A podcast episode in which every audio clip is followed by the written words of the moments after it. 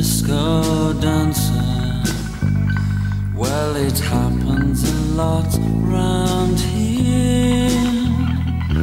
And if you think peace is a common goal, that goes to show how little you know.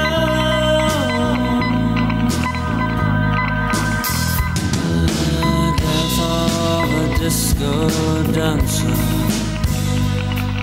I'd rather not get involved. I never talk to my neighbor, I'd rather not get Love,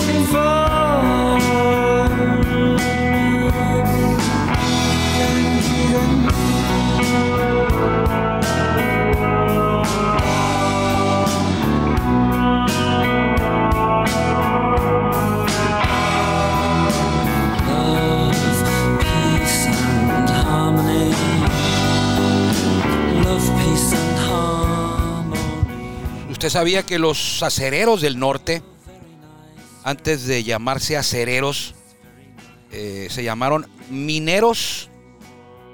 Les decían en una temporada, en la del 74, los Mins, los Mins de Coahuila. Y antes de ser los Mins y antes de ser acereros, también fueron conocidos como piratas de Sabinas. No jugaban en Monclova, jugaban en Sabinas, Coahuila, muy cerca de ahí. Ellos debutaron en 1971. 1971 debuta- debutaron los Piratas de Sabina. Y para el 74 habían cambiado ya de directiva, de propietarios. Y ya tuvieron sus primeros duelos en Monclova. Eh, la mitad del rol regular lo jugaron en Sabinas todavía, pero ya estaba el proyecto de moverse a Monclova. Sin embargo, en Monclova no había estadio y Altos Hornos de México hizo un pequeño parque para que la mitad de los juegos se desarrollara en Monclova y la otra mitad en Sabinas en la temporada 74.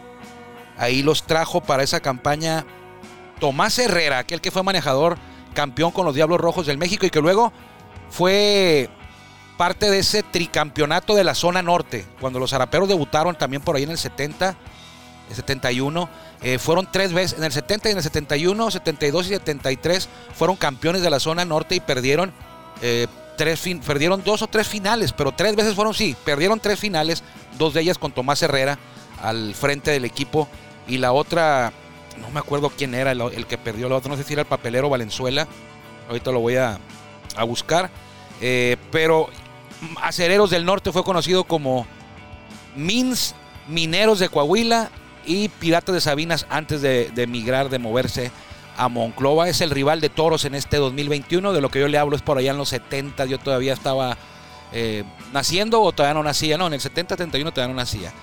Soy Armando Esquivel, le agradezco que nos permita que lo acompañemos hoy como todos los días de lunes a viernes en esto que llamamos en este espacio que llamamos Círculo de Espera.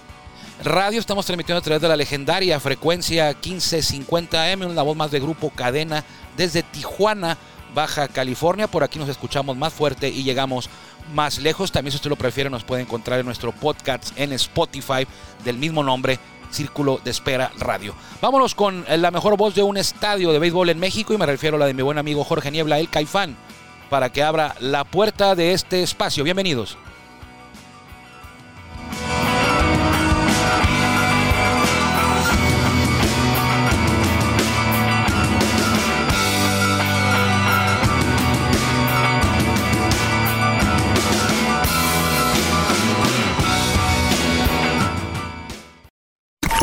Ya estamos en el círculo de espera. Acompáñanos a tomar turno y hablar de béisbol con un toque relajado. Aquí empieza Círculo de Espera. Escuchábamos eh, en la introducción una pieza de la banda inglesa de Smiths. eh, por segundo día consecutivo escuchando de Smiths. Esta se llama La muerte de un bailarín de disco. Death of a Disco Dancer. Viene en el álbum legendario también, al igual que la frecuencia 1550 aquí en Tijuana y la región. El legendario el álbum Strange Ways Here We Come. Así se llamaba. Se llama este disco allá ochenterón de la banda Smiths que comandaba el gran Morrissey, que después tuvo una larga carrera como solista en la música del British Pop de los 80s, 90s y Morrissey sigue vigente, se mantiene eh, haciendo música, haciendo discos eh, y haciendo conciertos todavía el gran Morrissey, ya todo un súper veterano del rock mundial. Le decía de los acereros, que son rivales de los toros eh, en la serie de zona, que es la semifinal de la zona norte. Y su historia, la de toros, todos la conocemos en la región. Sabemos que en el 2004 jugaron una temporada. Fue histórico ese año porque llegaron con el béisbol de la Liga Mexicana, el circuito de verano, a esta ciudad. Se lo presentaron a los tijuanenses eh, lo que era el béisbol de la Liga Mexicana de Béisbol, el circuito de más tradición. Anda por ahí de cumplir 100 años ya, dentro de unos cuatro por ahí, por ahí del 2025. Esperemos llegar, si Dios quiere, para celebrar los primeros 100 años de la Liga Mexicana de Béisbol. Seguramente será algo inolvidable, una fiesta en grande eh, que se prepara y tienen tiempo, ¿eh? Tienen tiempo para hacerlo. Estamos en 2021, tienen eh, bastante tiempo, cuatro años, para hacer algo eh, de verdad inolvidable para esa campaña número 100, el primer siglo de vida de la Liga Mexicana de Béisbol. Pero en el los Toros 2004 y luego se convirtieron en Potros en el 2005 hasta el 2008 se fue la liga, el equipo se movió a Reynosa y ahora son los Bravos de León. Y el que llegó aquí en el 2014 fue, eh, es la franquicia que en su momento fue la de Petroleros de Minatitlán y aquí se ha mantenido en el 2000, desde el 2014 a la fecha. Parece ser que eh, esos fantasmas que había con, en épocas anteriores que eh, llegaba el béisbol no duraba mucho, bueno, a excepción de los potros de Tijuana en la Liga Mexicana del Pacífico. Pero de ahí en fuera después llegaban franquicias se iban, se movían. Eh, el propio Raúl Cano hace muchos años me comentó que en Tijuana al parecer había un fantasma, por eso hago referencia a un, a un fantasma, a un ánima, eh, que impedía que el béisbol se quedara y ahora desde el 2014 el equipo ya tiene identidad, es parte de la ciudad, difícilmente se moverá, espero, pero lo veo muy complicado, el equipo ya, tiene, ya echó raíces aquí y la gente está muy identificada con, con la embestida de los toros eh, de Tijuana. Todo eso nosotros lo conocemos aquí en Tijuana, pero quizá de Monclova eh, sabemos poco, una ciudad chica de Coahuila, de la zona norte, de la parte norte, bueno, central norte de Coahuila, eh, que esta franquicia debutó en 1971, pero se llamaban Piratas de Sabinas, Sabinas Coahuila. Ahí jugaron 71, 72 y 73, con temporadas grises, a excepción de una por ahí creo que la primera que más o menos lo hicieron, los llegó a dirigir Vinicio García, el papelero Valenzuela, hasta en el 74 que cambian de directiva y deciden empezar a checar, empezar a, hacer, vamos a decir ahora, un estudio de mercado, como lo llaman ahora los, mercadólogos, pero empezaron a hacer visorías de, ciudades y en Monclova pues está, todos sabemos, Altos Hornos de México y decidieron que era una buena idea la nueva directiva eh, probar ese mercado de Monclova en el tema del béisbol.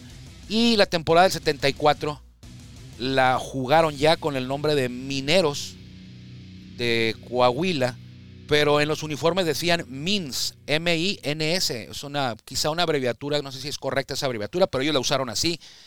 Y decían que en aquellos tiempos que era por el tema de los Mets, de hecho los uniformes de los MINS, de los mineros, eran similares a los de los Mets de Nueva York. ¿Por qué? porque era un equipo aguerrido el de los Mets eh, y querían que Mins, eh, los mineros que en Coahuila, tuvieran esa misma personalidad, ese equipo tuviera ese mismo empuje eh, aguerrido. Entonces se llamaron los Mins y ya empezaron a, a jugar algunos duelos en Monclova, en otro parque, y otros en, en Sabinas todavía, en un parque que acondicionaron en, Monclova, un parque que acondicionó Altos Hornos de México, mientras construían el que ahora es el, Estadio Monclova. Desde ese 74 eh, se creó ese compromiso de que el equipo tarde que temprano eh, estaba destinado a moverse a Monclova. Por lo pronto jugaría todavía en Sabinas y ya compartía el rol regular como local en Monclova también. Cumplieron el, el, no el objetivo, cumplieron la promesa y unos años después eh, inauguraron, o al año siguiente, inauguraron lo que hasta ahora se mantiene ahí, que es el llamado, eh, el apodado horno más grande de México. Ese equipo lo dirigió eh, Tomás Herrera, ya le decía yo que fue aquel manejador que hizo campeón a los Diablos, por allá en la fecha, no, no, no me acuerdo bien exactamente el año, pero sí, recuerdo que fue en la época de los 60, en el 68 de haber sido, 68 con los Diablos. Para el 70 ya no estaba ahí. Eh, Tomás Herrera y se fue a los Zaraperos de Saltillo que debutaron ese año y tuvo un año muy malo, pero en el 71 y 72 fue campeón de la zona norte con Tomás Herrera Saltillo. Perdieron las dos, las dos veces que llegaron a la final y en el 73 también Saltillo llegó a la final, pero ya no estaba Tomás Herrera, ya lo habían despedido. Eh, de hecho, Tomás Herrera en el 73 terminó, eh, se fue a dirigir a los Pericos de Puebla y no terminó la temporada.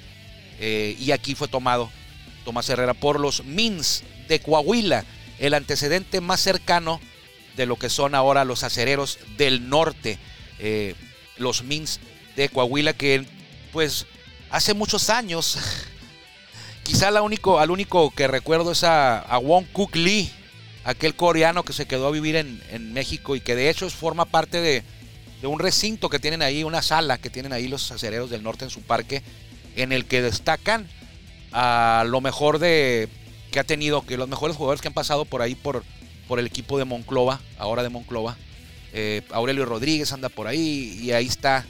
Eh, me recuerdo haberlo visto a este coreano mexicano, Won Cook Lee, quienes eh, quizá tengan arriba de 50, 60 años, se van a acordar y fueron aficionados al, béisbol mexicano de aquellos años, se van a acordar de, de Won Cook Lee. Quiero dar un saludo muy especial a Sammy Dozón. Sammy Dozón, no está usted para saberlo, pero yo se lo voy a contar. Eh, no se pierde este espacio y no se pierde ninguno de los espacios que pueda consumir él de béisbol, súper aficionado. Y él todas las mañanas se levanta para ir a trabajar a Estados Unidos. Tiene ese privilegio de poder cruzar, no como nosotros ahorita que nos tienen aquí eh, sin poder eh, eh, traspasar fronteras. Entonces, todas las mañanas se levanta para ir a trabajar y dice que si no logra escuchar, cuando viene de regreso de trabajar, viene escuchando Círculo de Espera en la 1550, pero dice que cuando se le pasa uno o alguno que no lo logra alcanzar a escuchar por, por, lo que, por la razón que usted quiera, en la mañana cuando está haciendo línea para cruzar, lo, lo, lo, revive ahí a través del podcast en Spotify, lo revive y ahí lo, se lo avienta el buen Sammy Dozón. Le decía que tengo una colección de revistas de super hits eh, y dice que, que, me quiere comprar unas ahí de que traiga eh, información de potros de Tijuana. Hay muchos tiradores, eh, Sammy, que quieren esas del que traiga algo de los de los toros, pero luego ahí las, ahí las vamos a ir buscando. Tengo por ahí unas 300, 400, todas las noches me leo una eh, para enterarme de, de, historias de este. Era, una, era un semanario hecho revista, Super Hit y Hit Ahorita tengo en mi mano la, la del 19, este es del 12 de marzo del 74 y habla enormidades de todo lo que era la pretemporada para la campaña 74 de la Liga Mexicana de Béisbol. Eh, trae de zaraperos, trae de charros, trae de, precisamente trae de los Mins también, de cafeteros de Córdoba. Es decir, está enterita esta, esta revista eh, de Super Hit. Trae una, una, entrevista con Beto Ávila, eh, que está trabajando como instructor de los el instructor, pero honorario, fue ahí y una semanita y estuvo instruyendo a los jóvenes peloteros de Cafeteros de Córdoba.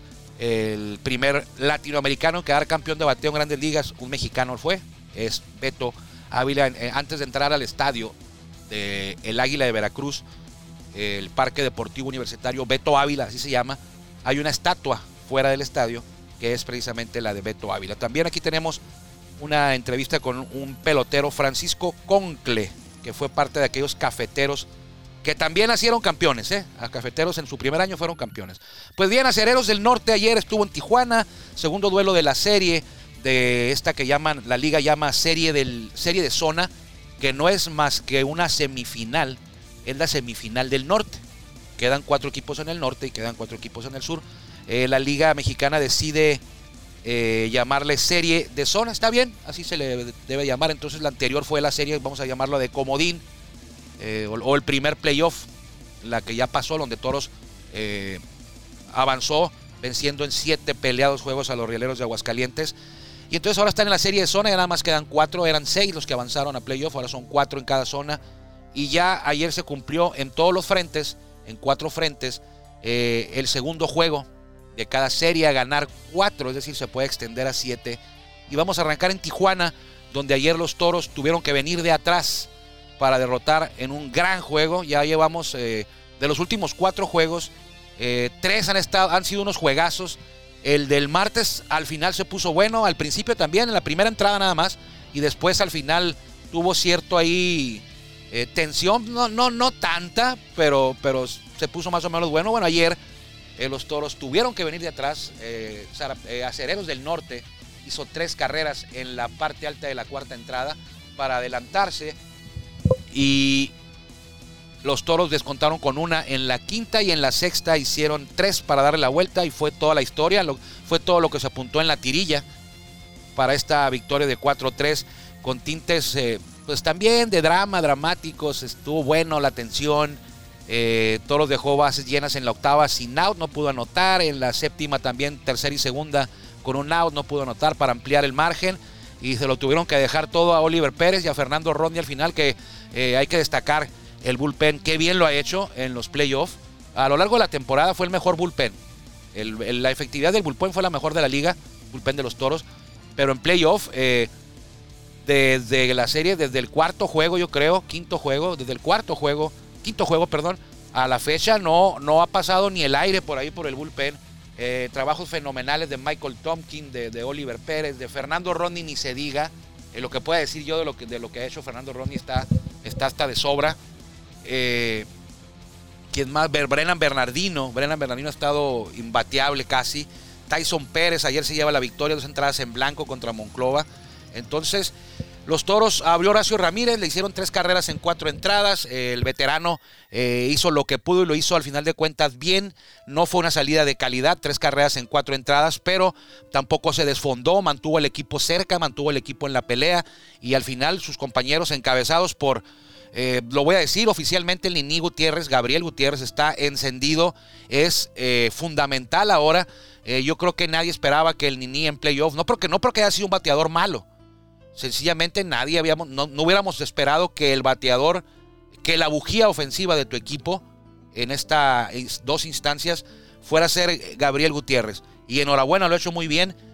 no ha estado detrás del plato. El catcher ha sido Jorge Carrillo pero el Nini es ya inamovible del, puesto de bateador designado.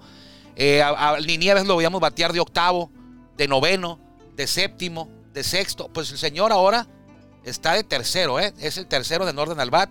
Esta campaña tuvo duelos en los que apareció de cuarto en el box score y, ha, respondido a la confianza que le ha dado Omar Rojas. Enhorabuena eh, para el Nini Gutiérrez, que hay que recordar tuvo un episodio muy bajo en esta temporada cuando fue suspendido 10 juegos y una multa muy grande por aquel incidente contra Rieleros de Aguascalientes en el que se fue a la loma con el bate en la mano y en lugar de eh, irse a la baja después de cumplir con su castigo fue diferente. Eh, no quiero decir que esto le ayudó, pero, pero algo tuvo que ver, estoy seguro, en que el Nini eh, mejorara tanto yo creo que como mentalmente como deportivamente, físicamente. y es un pelotero, ha sido un pelotero diferente desde ese día, marcó un antes y un después ese episodio gris, porque fue gris en, su carrera y ahora está, eh, es un Gabriel Gutiérrez diferente que ha sido factor en estos playoffs y ayer ganan los toros, se ponen dos juegos a cero, pero no hay que echar campanas al vuelo, porque usted debe recordar que en la temporada 2019, que es la más reciente que se ha jugado en la Liga Mexicana de Béisbol, no hubo en el 2020, los toros de Tijuana arrancaron, los dirigió Oscar Robles en ese momento, arrancaron con dos victorias en la serie de campeonato de la zona norte. Le ganaron los dos primeros a los acereros del norte aquí en el estadio del Cerro Colorado. Fue la misma historia, Toros se adelantó 2 nada, 2-0. Fueron a Monclova y perdieron los tres allá. Regresan a Tijuana y Toros gana el sexto de forma dramática con aquel rescate de milagroso de cuando se había lastimado Casey Coleman y se había lastimado Jake Sánchez en la novena entrada, bases llenas, dos out. La del empate ya estaba en tercera. Y el señor Aaron Kirks sacó el rescate para forzar un juego 7. Y en ese séptimo juego, Acereros del Norte le ganó a Tijuana, creo que por ahí de 2-0 o 3-0, con una magistral actuación de Connor Harber, que le dio el título del norte a los acereros, que luego derrotaron también en siete juegos a los Leones de Yucatán. Ese año era, era, era de acereros, eh, todo, todo el béisbol les dio. En siete juegos eliminaron a, a Monterrey, en siete juegos eliminaron a Tijuana, en siete juegos ganaron la Serie del Rey a, Yucatán. Eh, fue una temporada que estaba, yo creo que el destino ya la tenía preparada para ellos. Se les dio muy bien. El título lo habían hecho bien, habían trabajado bien, ya tenían 3, 4 temporadas trabajando bien. Y, al final de cuentas, cuando trabajas bien, tarde que temprano llegan los éxitos. Eh, caso similar, un caso de éxito igual, parecido, fue el de Toro de Tijuana, que en 2014 no, llegan a playoff, 2015 pierden la serie de campeonato, 2016 ganan la serie de campeonato, pierden la serie del Rey y 2017 eh, ganaron todo. Entonces, así es. Eh, el béisbol actual ya no tiene aquellos equipos tan dominantes que arrasaban, que eran los Diablos, los Tigres, Sultanes, que ya es diferente ahora. Ahora hay otros protagonistas, son Acereros del Norte, Héctor de Tijuana. Eh, Diablo siempre lo va a hacer, siempre va a estar ahí. Eh, Sultanes, pero ya ahora vemos, por ejemplo, a Tigres, que no es lo mismo. Eh, Zaraperos tampoco ha sido lo mismo últimamente. Entonces, los Leones ahí andan también metidos siempre en la zona sur. Vemos ahora los Olmecas que levantan la mano. Es una liga mexicana de gol nueva. las generaciones actuales quizá no conozcan tanto de lo que fueron aquellos años 70s, 80s y mucho menos lo que fueron los 30s o los 40s, eh, los 50s, aquellos años de Pasquel, aquellos años cuando vino Babe Ruth a, México, cuando el estadio, el Parque del Seguro Social eh, se llenaba, era el fútbol, no, es que no existiera, pero el béisbol era, era lo más importante en el tema deportivo en aquellos años de Pasquel, la época romántica del béisbol. Y ahora todo ha cambiado, se dejaron robar el mandado en unos años 80 tristes para el béisbol, sobre todo cuando apareció todo eso, el tema de la, de la nave, eh, 80, 90, la gente se empezó a alejar de los parques y ahora ha sido, fue complicado para la liga eh, repostar y regresar, eh, pero ahora eh, poco a poco, sobre todo en los últimos años que ha llegado, han llegado nuevas directivas, hay que decirlo, ya terminaron la mayoría de, aquello, de, aquel, de aquella cofradía de dueños que se manejaban de manera distinta y ahora con sangre nueva, renovada, eh, pasión apasionada en equipos como Tijuana, en equipos como Monclova, en equipos como Laguna, en equipos como Zaraperos, en equipos como Leones de Yucatán. Eh, faltan algunos por ahí que siguen igual, equipos que, siguen arrastrando a los demás, que no se dejan, que, no permiten quizá que la liga avance tanto. En otra semifinal, porque ya me desvié mucho, y nomás he hablado de la de Toros, y me quedan por ahí de cuatro minutos, eh, los mariachis de Guadalajara haciendo lo que todos esperaban. Eh, derrotaron ayer a los, ah, bueno, no en extra en la novena los dejaron tendidos. Les ganaron 14-7 el primero a los Rieleros de Aguascalientes y ayer les ganaron 8-7, si mal no recuerdo. Los dejaron tendidos en el Parque Panamericano. Toman ventaja de dos juegos a cero y van a ir a jugar al Alberto Romo Chávez a partir de mañana. Igual los toros mañana van a jugar en el estadio eh, Monclova, Guillermo, mañana es a las, a las 5 y media horario de aquí. Creo que es a las 5 y media eh, por la 800 AM, que es nuestra estación hermana. Eh, y en esta instancia, que ya es la, las de playoff, los juegos son por ESPN. Por ahí los puede ver usted y los puede escuchar con Juan Ángel Ávila, Alexander Azuaje y Denis Barajas por la M800.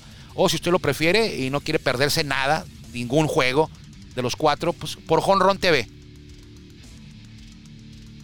5.30, horario de aquí, es mañana, el tercer juego de la serie. Toros contra eh, Acereros. Va a abrir Teddy Stankiewicz por el equipo de Tijuana y lo hará por los Acereros Bartolo Colón. El veterano Bartolo Colón, que tiene 48 años, tiene mi edad, es de mi edad, pero el señor todavía se sube a la loma, ¿no? O sea, entonces hay, hay algunas diferencias. Guadalajara en Aguascalientes, en la zona norte, al sur, los Diablos haciendo lo que también todos esperábamos. Liquidaron, vinieron de atrás, la sufrieron los Diablos ayer, pero acabaron liquidando a, eh, los, a el Águila de Veracruz para tomar ventaja de dos juegos a cero también en esta serie, ganar cuatro. Diablos son los favoritos eh, del sur. Y cuidado ahí, eh, el que gane en el norte no la va a tener fácil, la va a tener complicada sea quien sea. En el norte hay tres candidatos. Mariachis, eh, toros y acereros. En el norte. En el sur hay uno muy alto, que es Diablos. Y luego están Leones y Olmecas. Pero sí hay un margen de que ¿quién es favorito del norte? Ah, pues está Mariachis, está Acereros, está Toros. Es el favorito de acuerdo a su gusto, al de usted. Pero no hay uno que sea una por unanimidad, colegiado, favorito. Y en el sur sí lo hay. En el sur está Diablos. y después todos los demás. Y el que gane del norte no va a tener un día de campo contra Diablos, ¿eh? No, no, no va a ser así. La va a tener complicada. Y en la otra semifinal, la que hasta el momento es la única que no tiene a nadie en ventaja. Ayer Leoan, Leoaner Negrín lanzó como en sus mejores momentos eh, tres hits, siete entradas para que los Leones de Yucatán empataran la serie con una victoria de tres carreras por cero en el Estadio Centenario del 27 de febrero. Se trasladan a Mérida. Ojo, porque anda un, anda un huracán que ya entró por ahí. El juego es mañana. Creo que el huracán para mañana en la tarde ya habrá salido de la zona, pero quién sabe. Hay que estar al pendiente de eso. Eh, mañana van eh, algo que tiene a favor, aunque la serie se empató. Algo que tiene a favor Olmecas es que sus dos, sus tres mejores abridores son los que siguen.